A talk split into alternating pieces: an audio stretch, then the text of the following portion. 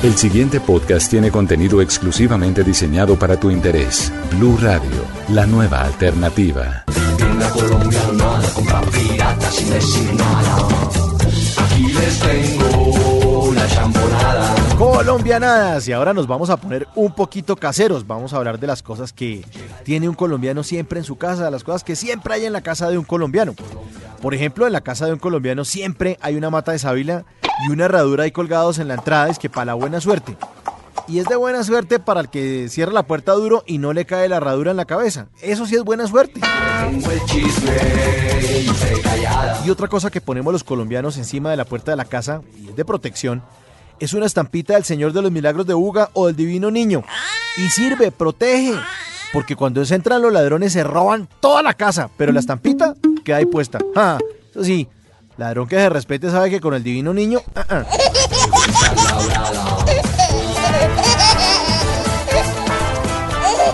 Ahora, uno entra a la casa de cualquier colombiano y va a encontrarse que el comedor es un Luis XV, rey de Francia y Navarra. El comedor tiene un vidrio ovalado esportillado en uno de sus extremos. Siempre hay un pedacito que le falta. La madera está pintada de negro o de marrón oscuro y es combinada con un terciopelo rojo en el que se puede alojar cierto pelo negro. Los espaldares de las sillas en la parte superior tienen dos astas así como en forma de alfiles, como de ajedrez, que le permite al comensal apartarlo de la mesa para poder sentarse. Al lado del comedor siempre hay otro mueble, que es el buffet, en el que se esconden manteles bordados, cubiertería traída contrabando, servilletas de tela y ciertas botellas de licor que terminan cumpliendo su fecha de vencimiento. Ahora, si seguimos caminando por la casa, vamos a la sala.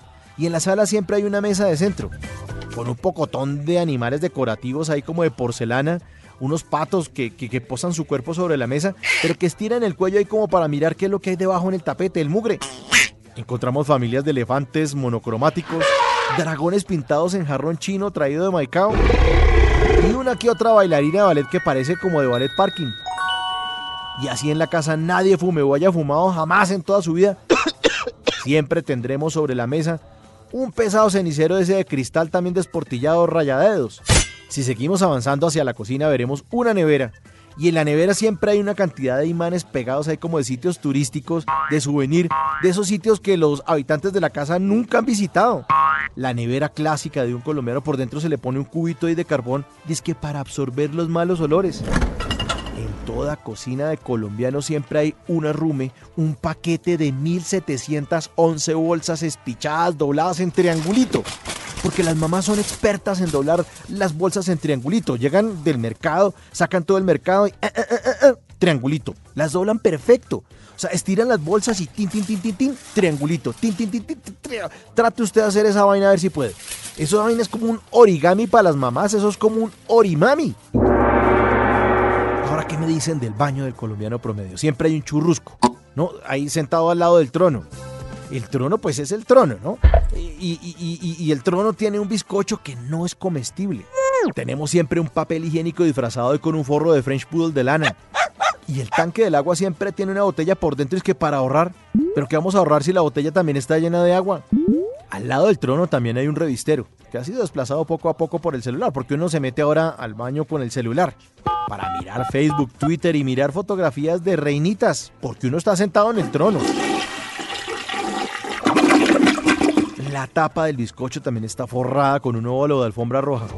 El tapete que rodea el inodoro tiene forma de U y hace juego con la tapa y el bizcocho.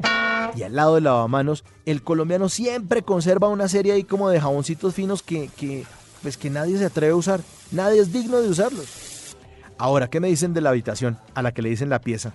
Y le dicen la pieza porque es una fracción de la casa que encontramos ahí con objetos como la cama, que además de servir para el reposo, pues camufla el desorden porque uno mete las cosas desorganizadas ahí debajo de la cama cuando llega la visita.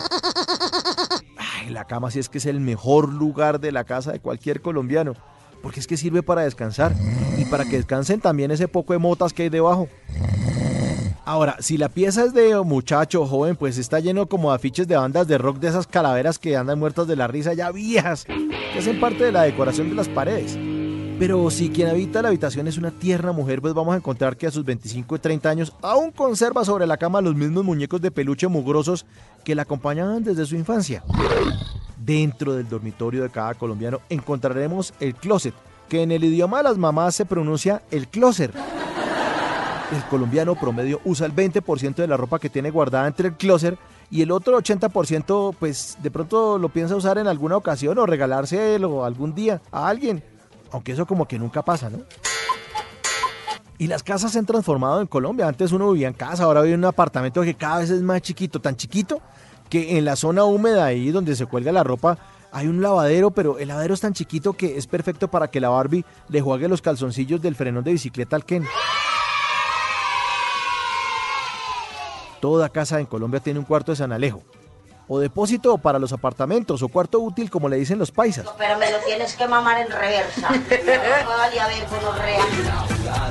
Porque en Colombia San Alejo es el patrón del reciclaje. Por eso en su cuarto se guardan un, un pocotón de elementos que pagan purgatorio porque no merecen estar ni en la casa ni entre la basura.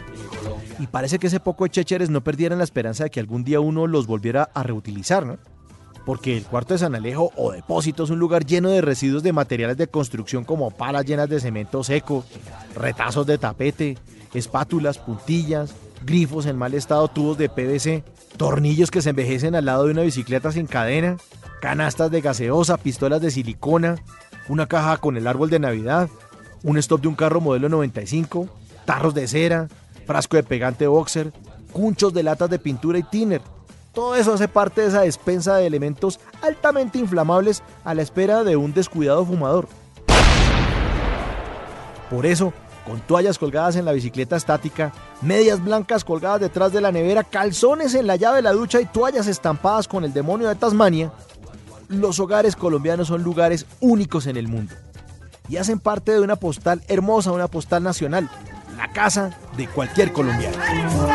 Claro, mi señora, esta mandarina que el paquetito solamente le sale por dos mil pesitos es una nueva mandarina tipo importación, una nueva mandarina que tiene cero grasas y cero colesterol. Para más contenido sobre este tema y otros de tu interés, visítanos en www.bluradio.com. Blu Radio, la nueva alternativa.